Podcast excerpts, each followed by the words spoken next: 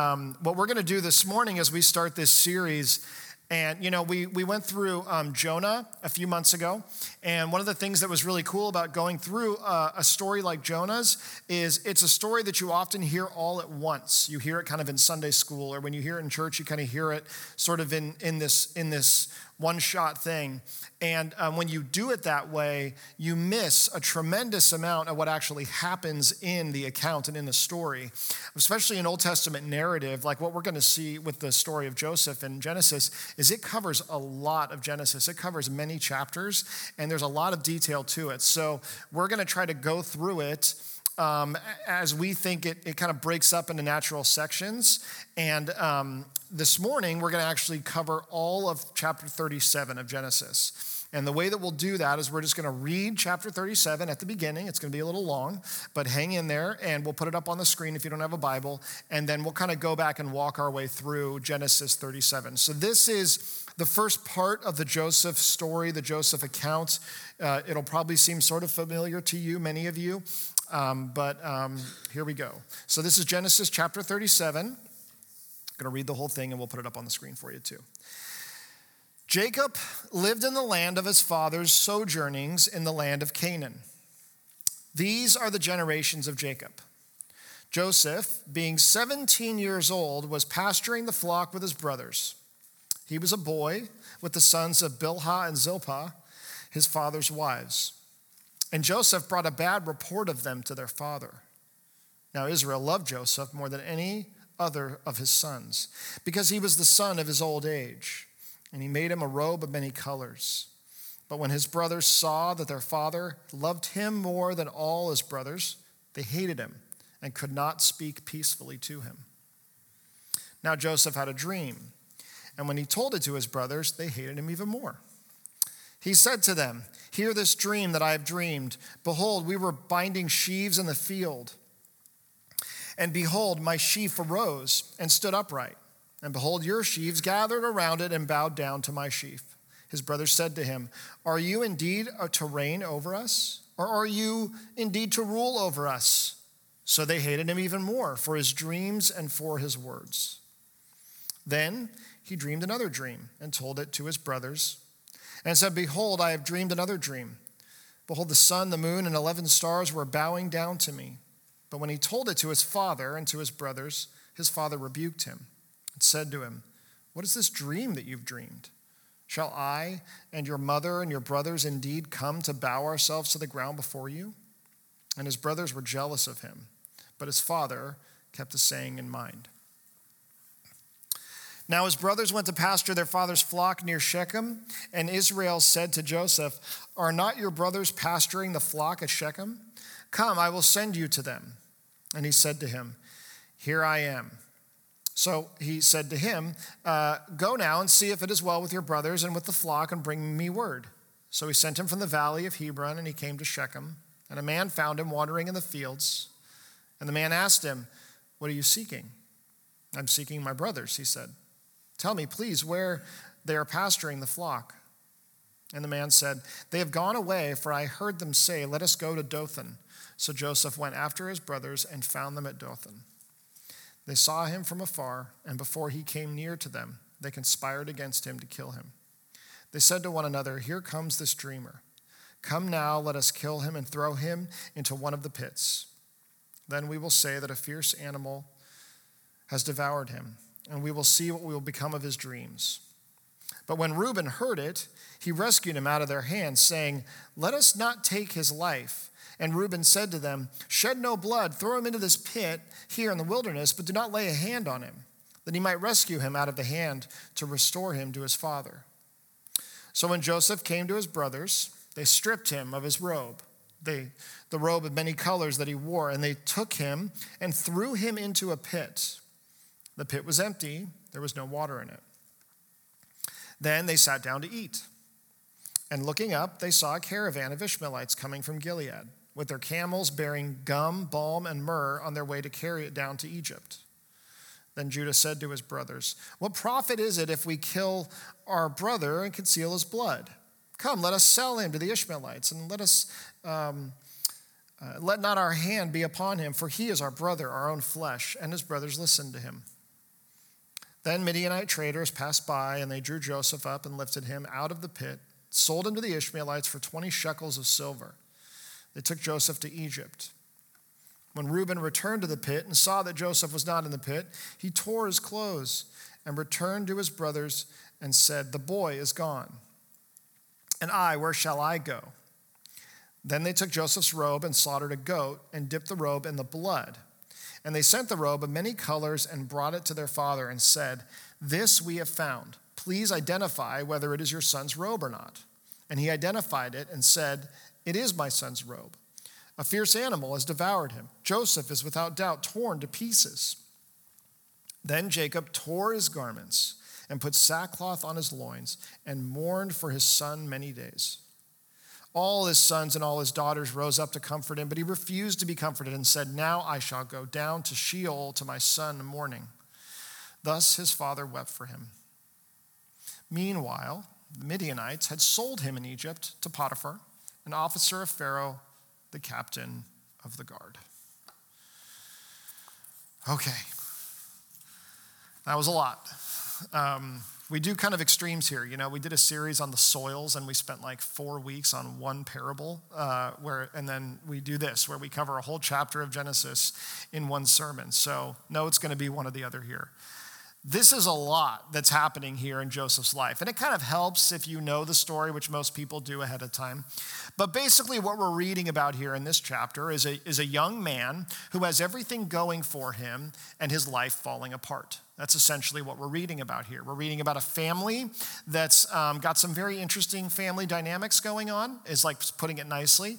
And um, we're watching the result of that be that his life, Joseph's life, is going to totally be in shambles. So what happens here is uh, we read that, uh, that Jacob's uh, son Joseph is his favorite son. Uh, not a good start. Uh, if you want to have a peaceful family. Uh, don't pick a favorite and let everybody know it's your favorite, and that's what Jacob does. He's his favorite because of who his mother was before she passed away. Um, she was Joseph's or Jacob's favorite wife, and so uh, Joseph is his favorite son. That's what they mean by the son of his old age, um, and uh, one of his he's one of his youngest. He's his second youngest son.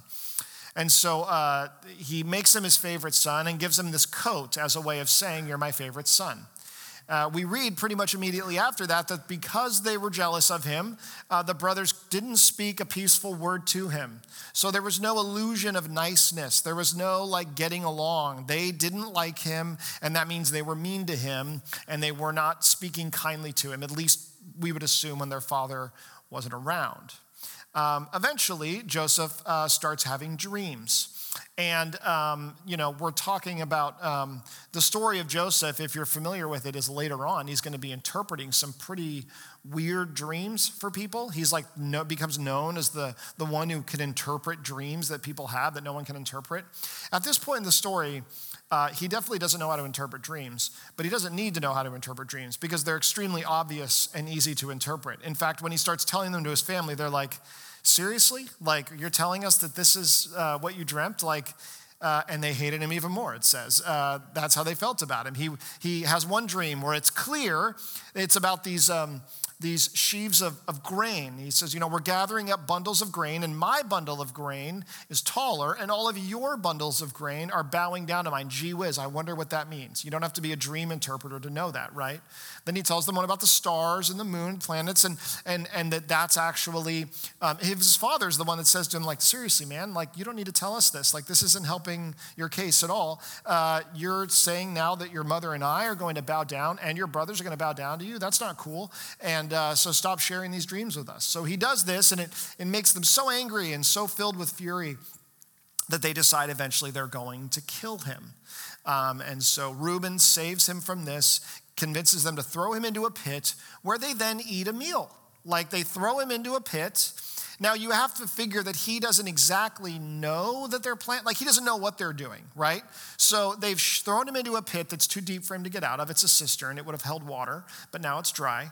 He leaves him in there, and they sit down, and they eat a meal. They don't go away. They're not like, uh, they know that they plan on leaving him to die. They know that this is the end of his life, but they're so filled with hatred for their brother, and they're so cold-hearted and callous towards him that they don't even do what I think most of us would do, which is like, okay, now that he's there, there. I want to get away from this, and I want to pretend like it never happened, and I don't want to think about it again. No, they stay right next to where he is, and they eat a meal.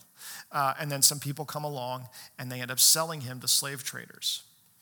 Uh, this story begins with a young man who has everything going for him, and that it ends with a young man whose life has totally fallen apart. It begins with a father who has everything going for him. He has sons, and he has wealth, and he has abundance, and all these things. He has a big, like, territory.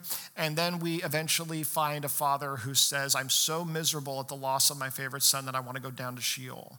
This is a story, ultimately, about a person's, about people's lives falling apart, just totally falling into disaster.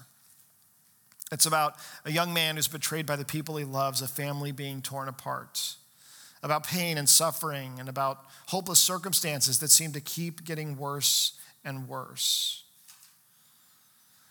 One of the things that we say often is we are, uh, it's often, it's like common for Christians and people in the church to uh, talk about how when bad things happen, that God works those things together for good somehow, that God is is in those things. But it's easy for us to throw that out when it's other people going through hard things. But when our life starts to fall apart and things start to get difficult and uh, we find ourselves left with what feels like wreckage, then we have to stop and ask the question, like, do I believe that? Do I believe that God actually is good, that God actually loves me in the midst of the fact that this mess around me is happening? Life falls apart for all of us. It does. It falls apart for all of us at some point. It looks different each time that it happens, but we've all experienced that.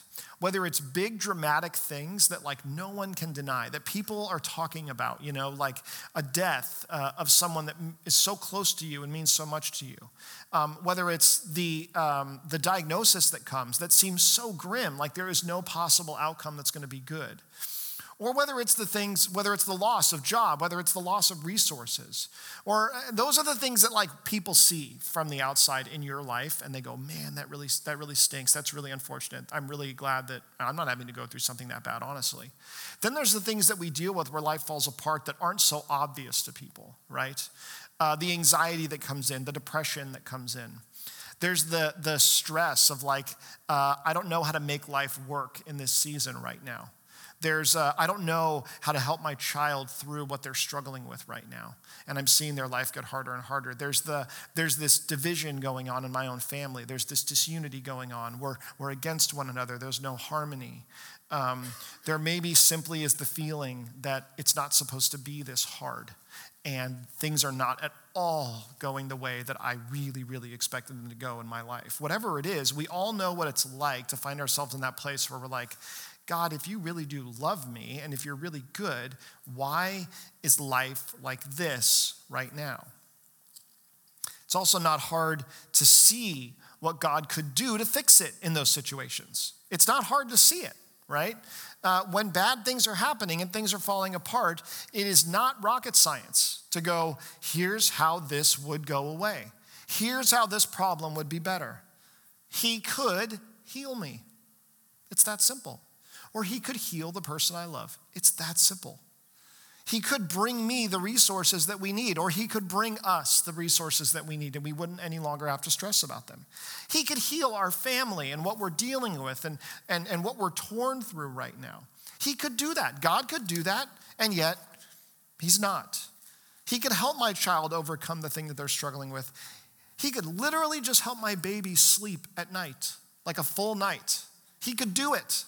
And yet, it doesn't seem like he's chosen to do it in this night.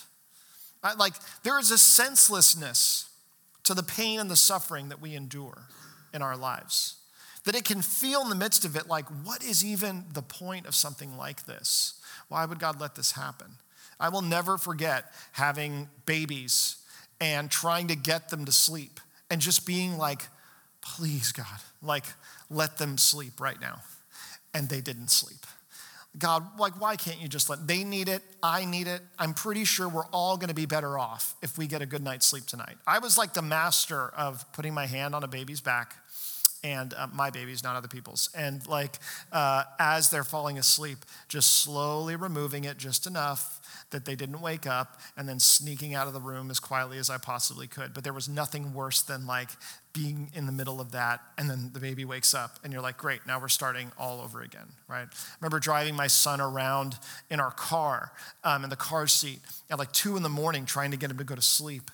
And he just finally would fall asleep after driving around for so long. And then we'd have to, the all-important transition out of the car seat, out of the car, into the house. And that's when he would wake up. And I mean, it would be like, turn the lights off on the porch and get the thing open and do this. Okay, open it up, get it ready. Here we go. And, and then he would just like do this. And it's like, oh man, we're like, and here we go again. And you get back in the car and you drive around again. And that's how I spent a significant season of my life. Like, I'm not saying that these are always huge things, but when stuff happens that just makes life impossible, it feels kind of senseless because we know that God could stop it. We know that God could just change these circumstances and make it go differently.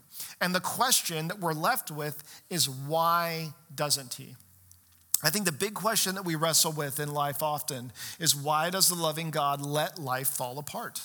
Like, why does a loving God let our lives fall apart at times? Why would he do that? Ultimately, the story of Joseph and his family is a story of a family that falls apart, that is ripped apart. It's the story of a young man whose life goes from having all kinds of promise to complete devastation.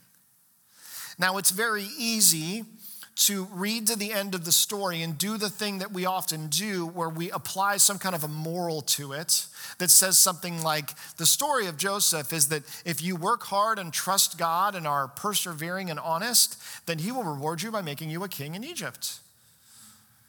Which is about as realistic as saying that if you get a cancer diagnosis that's like really bad and you work hard and trust God that he'll heal you, and on top of that, he'll probably give you a book deal. And then your life will be even better than it was before. So just do that, because that's the story of Joseph and what it teaches us. That's not the story of Joseph and what it's supposed to teach us. That isn't what we see happening with Joseph. It's very easy to look at people like him in this story and look at the good things that he does, make those into morals. Look at the good things anyone does in a Bible story, make them into morals, and then say, this story is all about how if we can just do that thing, then God will reward us and he will bring us into even better circumstances. But that's not what the story of Joseph is about. In fact, the story of Joseph begins with tremendous dysfunction. This is one of the most messed up families ever. I mean, really. It's messed up. You start with the, you start with uh, his father, Jacob, who comes from a messed up family. In fact, one of the things about Scripture that I think is so powerful is that when it recounts for us thousands and thousands of years ago what it was like when brothers and sisters came on the scene, it doesn't communicate sibling relationships as like these things of harmony and friendship. How does it communicate them? It communicates them as um, two people or multiple people competing for the affection of their parents, competing against one another. And unfortunately, what we find in much of life is that that does end up becoming the nature of many siblings' relationships, is a sense of competition almost, a sense of not wanting this person to do well, even though their doing well doesn't really directly impact your doing well. We see it with uh, Jacob and his brother Esau. We see it with people like Cain and Abel. Jacob is a husband with multiple wives who had no problem with picking favorite wives. Don't do that if you have multiple wives and you're Jacob, but he doesn't. And he has no problem doing it, and he lets everyone know who his favorites are. He's a father with many, many kids, and he has no problem picking a favorite and making it incredibly well known who his favorite child is. Don't do that if you have lots of kids. If you have a favorite, keep it to yourself. Don't make them a dream coat and tell them to put it on in front of everybody else. His favoritism was also totally arbitrary. Like all the brothers knew, like you only like this guy because of who his mom was. He's done nothing good to deserve it. And yet now we have to deal with that too. No matter how hard we work, no matter what we try to do, you've made it clear that you're going to love him more, and so we shall hate him.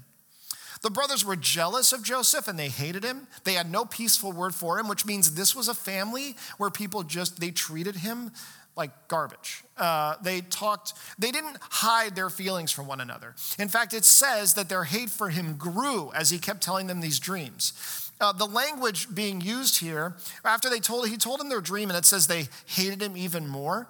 If you look at the Hebrew there and you translate it directly, it says that it added to their hate for him. Like it added to their hate, like an amount of hate was added. So they basically think of like a tank of hate. And they're basically like, our, hank ta- our, our hate tank for Joseph, it's like three quarters full. You know, we thought it was full, but it was only three quarters full. It turns out we could f- put more hate in that hate tank, and now it's even fuller because guess what? He's got even another dream to tell us about, and it's a real doozy, right? That's, that's what it's talking about. They hate him so much that they're willing to kill him. It starts out probably as a joke. Like it probably starts out as them going like, you know, uh, oh, the dreamer's coming. Why don't we just throw him in a pit and be done with him in his dreams anyway? Yeah, yeah, yeah. And then they're laughing and looking around going, yeah, why don't we do that? You know, that would solve our problem big time. They end up throwing him in a pit, wanting to kill him. And the only reason they don't is because they decide they want to make money. And their brother tries to tell them that it's better than they not kill him. Uh, these guys are total, total like horrible brothers. You even read after this chapter, we're not going to look at it in our study of Joseph, but in chapter thirty-seven, there's a little bit of a break from the story where we read about Judah, one of the sons, and, and Tamar. And uh, what you read about even there is like horrible. He, he, has, uh, he has a son of his own, and his son gets married. But because his son is evil, it says that God allows him to die. So then what you would do is you would have your next son take care of the wife by marrying her, which he does. Turns out he is also a pretty horrible guy. He dies. So then uh, Judah is like, um, okay, uh, I don't know how the third one's going to turn out. Uh, they're not turning out well so far. So let's just let him grow up and see how he turns out.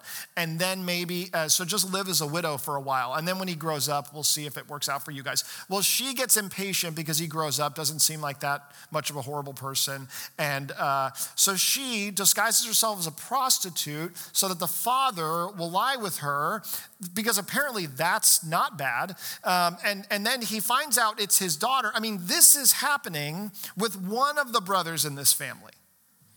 Like, these people are a total mess. Joseph himself. It, it opens the story by saying that he is uh, giving a bad report of his brothers to his father. But if you look at that in the Hebrew, what it says is whispering slander. So this isn't like, hey, Dad, listen, I really like these guys. And don't tell them I told you this. And they're really great, but they're just not doing a great job. And if you could just, you know, I just want to let you know. No, this is whispering slander about a person to another person. Joseph had no problem talking badly about his brothers to his father. And they had no problem talking badly about him to anyone, especially each other. Then he starts having these dreams that are not that hard to figure out. I mean, I ask my kids every morning when they wake up, what'd you dream about last night? And I can tell you there are some really weird dreams going on in my house, like crazy, weird, strange dreams uh, that you would need a very good dream interpreter to kind of figure out. That's not what these dreams are. These are extremely easy to figure out. He shares the first one. They're like, we all get it, Joseph. We all get it, right? But he seems completely oblivious to what this is communicating to his brothers and how they're going to feel about him. Well, he goes on, and then he shares another one, and his dad's like, Joseph, come on, man, you're making it even worse, right? Stop sharing these dreams with us. It's not helping your case. He's either a sociopath and has no understanding of how his effect, actions affect other people, or he's just incredibly foolish, which is probably more the case. He is a seventeen-year-old, not saying anything against seventeen-year-olds, but he is a seventeen-year-old kid who has no wisdom at this point in his life. And so he just says these things without realizing the consequences that they have at all. He has no understanding of how anything he says or anything he does is obviously affecting the people around him, especially his own family. And what Scripture tells us is that there's a reason a family would be this broken, because sin goes back generation to generation. And that's what happens if you look backwards in the story. You see how people began sinning against their siblings, how parents began being unfaithful, how people were deceiving each other and lying to one another. It was always so that they could have a better life, so they could have more of a promise, so they could in, de, de, get an inheritance that wasn't theirs, so they could beat out someone that they were jealous for. What we find is that, is that families that are this dysfunctional don't just start that way, that they often come from dysfunction themselves. What you see here is like the, one of the most dysfunctional families, if not the most dysfunctional family in the whole, whole Scripture. There's no question in my mind that if there were camera crews back when this was being written, that there would be a camera crew following this family around, and everyone would be watching that show. It, this would be like the Real Housewives of the Bible, is what these guys are. The only, the only thing I've seen, I'll confess, of any Real Housewives show is when I'm on Netflix looking for something else, and it just kind of comes up. You're like, yeah, right. No, really, I haven't watched this show. But it'll come up, and you'll kind of like, it'll, it'll show a little preview of it. And so they just show you the highlights of the craziest stuff happening. And all it appears to be is grown people uh, fighting, yelling, throwing drinks at each other, cursing at each other, just absolute like awful, horrible behavior, and apparently these are hit shows because that's exactly what people like watching. These are, that is these guys, that is this family. There's something entertaining to people apparently about watching dysfunctional families be dysfunctional. Why? Because we look at them and go, thank goodness my family's not that dysfunctional, right? At least we're not like that, at least I'm not like that. Well, here's the thing. We actually are pretty dysfunctional. The first thing that we see in the story of Joseph is that God is willing to do something in a truly dysfunctional family instead of just leave them where they are.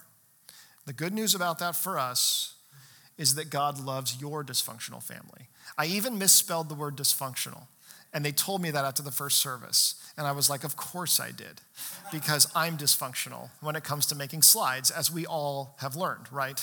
So I'm leaving it, right? Uh, God loves your dysfunctional family. And what, what the story of Joseph is about is not about good people who prove that they're even better people and end up receiving a reward from God. What the story of Joseph is about is a family that is broken, and God's saying, I love this family enough that I am going to do something in their midst. And I'm going to do something to, to meet them in that dysfunction and to shape them into something better. I'm going to break the cycle of dysfunction. I'm going to break the cycle of sin. I'm going to break the cycle of unhealth that exists here. And I'm going to do it by breaking down the very members of this family. It's going to hurt, but I'm going to do it because of how much I love them. This is truly a dysfunctional family, and the good news is that as much as we hate to admit it, we come from the very same types of things. It is so easy for us to look at others and to say, that is dysfunction. It's so easy for us to look at others and say, that person's a mess, right? It's very easy for us to believe that, that we're healthier than we usually are. When we talked months ago during the parable of the soils about how there were these thorns that choke out life, and how those thorns were materialism. They were basically love of the things of the world that choked out the growth of the gospel. One of the things we said was that what's so tricky about materialism is in a materialistic culture, which we live in, that we don't see materialism in our own lives. We don't, because there's always someone else who's more materialistic than us, right? We're like, man, those people really love money. That person has a lot more money, right? I don't have enough, I don't, believe me, believe me, I couldn't be materialistic. I don't have enough to be materialistic. I'm not like them. And the truth of the matter is that isn't what makes a person a materialistic person. In the very same way, we look at dysfunction. And we go, oh, I'm not like them. I'm not like that. We're not yelling and fighting and screaming at each other like this. We're doing okay. We're doing fine. But what the gospel tells us and what Scripture tells us is that, like, we are not as fine as we think that we are. And it's because God loves us that even though we want to live in this bubble where we're doing great and we just want God to leave us alone, keep giving us good circumstances and helping us to keep doing better, God says, I actually love you enough that I'm going to do something. I'm going to do something in your life and in your family's life even, and I'm going to do it through adversity. I think the most powerful word in this whole chapter is the first word of the last verse. Meanwhile, all of this crazy stuff is happening. And then we get, meanwhile, the Midianites had sold him in Egypt to Potiphar, an officer of Pharaoh, the captain of the guard. While their father is finding out the worst news he'll ever get in his life, and he is mourning to such a degree that he's saying, I am going to go down to Sheol because that's where my son is. He's dead, and I don't want to live anymore. And these brothers now get to walk around with and deal with the shame and the guilt of what they've done and the and the just mess that it's made of their family. Then in the midst of the most messed up, horrible, broken circumstances any family could be in, what we find out is that meanwhile, in the midst of that happening, God is doing something with Joseph. Joseph's not dead. Uh, he isn't just in bondage, but God's actually doing something through his circumstances. And the good news about this is that God is actually going to use adversity. He's going to use the pain and trial to accomplish his good in our lives. God is always doing something in the pain. We ask the question, how can a loving God allow the kind of pain that we experience? How can he let our lives fall apart at times? And the reason that he can is because of what he intends to accomplish in that. God intends to accomplish something in that, in us, that is more important than our circumstances, being comfortable, being easy, even being the way that we want them. We have our dreams, we have our hopes, we have our goals. And God says, I care about something more important than those things. I care about you, and there's something I want to do in you. Well, what is it that God wants to do in us? What is it that he wants to do in us? Because God loves us, he wants for us to be more like him. He wants to sanctify us. He wants to make us more like Christ himself. When you look at Joseph at the beginning of this story, and I'm going to tell you a little spoiler here, when you looked at him at the end of the story, you see a very different person. God has taken a foolish, selfish, spoiled, immature, kind of dumb young person, and he's made him into someone who looks a lot more like Christ. He's made him into someone who shows grace. He's made him into someone who has compassion. He's made him into someone with wisdom and with perseverance. God has shaped Joseph over the course of this trial and this pain into someone who looks a lot more like Jesus. And that is exactly what God wants to do in each and every one of our lives. There is no question about what God is doing in your life in the pain. There is no question. What he is doing is he is shaping you into being more like Jesus. I know that's not our first priority most of the time, but it is his. And it's exactly what he's working to do. Sometimes these things that we go through, the way that our life falls apart, they're the result of things other people have done. We feel totally out of control of them. Sometimes it's the result of things we've done. Sometimes our own uh, bad mistakes, our own mis- our own sin, our, our own errors, the things that we do that create these messes, sometimes it's us causing them to happen, and we feel guilt and we feel shame.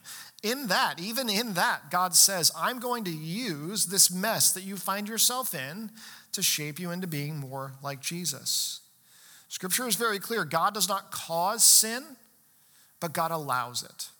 And he allows it for a reason. He allows it because of how those things, that suffering, will shape us.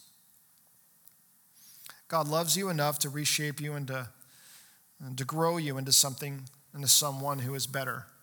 Romans eight twenty-eight tells us, we know that for those who love God, all things will work together for the good because they've been called according to his purpose. This is the scripture that we appeal to, that we go to when life is falling apart. How on earth could this be good? How on earth could God be in this right now? It does not feel like he could be. I do not see a way forward. of hope. What is the good that God is accomplishing in this? He is making me more like Jesus. God loves you enough to allow the things in your life that will reshape you and that will grow you into someone who is actually better. Someone who is better for your family. Someone who is better for the people that you were around. Someone who is better for the poor and for the hurting and for the broken. He is making you into someone who looks even more like Jesus. But the hardest part about the pain, I'm convinced, is that we it forces us to give up on our dreams. We all have a picture of how life is supposed to look. We all have a picture of how we want things to be. And when the pain comes, and when life starts to fall apart, that is the first thing on the chopping block. We go, I don't, I'm losing the life I wanted. I'm losing the future that I wanted. I'm losing the circumstances that I wanted. I'm losing even having a family that looks the way I want. Because a lot of times what happens is the dysfunctional family seems like a perfect family on a Christmas card. I like, like, we'll drive through neighborhoods sometimes and we'll drive by like the most amazing, beautiful house, like the Home Alone house, you know? And uh, and my family will be like, oh my gosh, look at that, that looks so nice. And I'll always say like, they must love each other so much, you know? Like, because look at how nice that house is, right? Because what we know is true is that like you can look great on a Christmas card and you can have a wonderful, beautiful house and you can have a really comfortable sofa that people sit on. I'm sofa shopping right now, so I've been thinking about that. Like you could sit on that because they'd be like, we're gonna love each other more on this couch. Like, like family devotions are gonna happen now because of this couch, right? Like you can have the right looking family, you can have the right looking house, you can have the things that from the outward appearance seem really good. And you just want to keep those things going. But God knows you well enough to know there's dysfunction in you. There are things in you that I want to change. There are things in you that I want to reshape because I love you so much. I'm not fooled by this stuff. I know there's things. But what, in order for me to do that, you're going to start to lose some of these things. Your life might start to fall apart. You're going to start to lose some of the things that look great on the Christmas card. You're going to have to write a different Christmas letter this year. You're going to start to lose some of the things that make it look nice and easy from the outside because those were the dreams that you had. Those were the things that you were working towards. And it's losing those things that is so painful for us. Joseph's whole life ahead of him must have looked one way in his mind. And then he finds himself in a pit. His father had obviously way too much of his hope wrapped up in this one kid. And he lost him. And now his picture of the future was gone, and he wanted death. In order for us to walk through what God wants to reshape us in, we have to be willing to let go of what we wanted before. I want to close with a story that I read in the news this last week. I saw this headline and it kind of shocked me. And I thought, I'm going to read this story because this can't be a real thing. Like there has to be a twist in the story. And um, uh, there wasn't. Uh, the headline was, I loved my fiance, but after his brain cancer diagnosis, I knew I had to leave him. I read this and I was like, okay, I got to read this story. And I read it, and uh, there is not a point in the story when you're like, yeah, they definitely made the right choice there. It's a story about a young woman who began dating a guy during the pandemic. And she talks about what she liked about him um, in, the, in this article. She says, I always think that a great way of telling if you have a good relationship is that you feel like you're a better person when you're with your partner. I felt that with Jell, is his name. He challenged me to be kinder, more aware of what is going on in the world, more curious. I was so happy and felt so lucky to have met this amazing man. So they got engaged. They were planning on buying a house, and um, he got sick. And he was diagnosed with a brain tumor, and it seemed um, like even though there would be a huge operation to remove the tumor, that there was such a grim prospect for the future that she immediately realized that all the plans and hopes that she had had for their relationship was now not going to be a reality. She said, I felt like the man I loved was slipping away from me. I had been so close to having everything I wanted, and then all of a sudden, it had been snatched away. We were on a certain path to a certain future, and within one day, we knew it wasn't going to work out like that anymore. She was so devastated by the loss of the dreams that she had, that when given a choice to continue walking through this with the man that she loved, or walking away and trying to pursue those dreams still, she chooses to walk away. She talks to her family about it, and they encourage her to wait until after he has the major brain surgery to talk to him about it. So she says, they warned me not to tell him my decision until at least after his surgery. So I went to stay at my mother's, and in late September, he went into the hospital for a seventeen-hour operation to remove the tumor. At four a.m., I received a call from his surgeon. He was out of the operating theater and was talking and moving his arms and legs. But he'd also been left with some quite severe brain damage and had to get used to living with disabilities. He had double vision and paralysis on the right side of his face. He also had motor skills issues and had to learn how to write and walk again. She said, despite all this, he had coped amazingly well, me less so. So she went to see him in the hospital. She sat down across from him and she said, I can't see a way to be happy with you anymore, and I have to leave you. And that was the end of their relationship. It's really tragic to read this um, because when given the choice of walking through something painful with him and allowing herself to be reshaped in that process, she chose to walk away and hang on to the dreams that she had. Now, it's not all bad because she says she still wanted to help. This is sarcasm, by the way. She said, I felt so helpless watching all of this unfold, so I knew I had to do something. So she decided to run a marathon in his honor to raise money for cancer because she wanted to do something to help. She said training has been really physically and mentally challenging. Just keeping going when you're in, so bored is challenging. But I have the best motivation. If Jill can go through all of this, then I can run a marathon. And that's the end of the story. She actually wrote the story for the purpose of raising money for the marathon. And I don't normally read comment sections. Um, I assume they're pretty horrible places on the internet. But I did read the comments on that one because I was kind of curious how people would respond to this. And the comments were overwhelmingly people saying, I've been faced with the same thing and I chose something different. And I was better for it.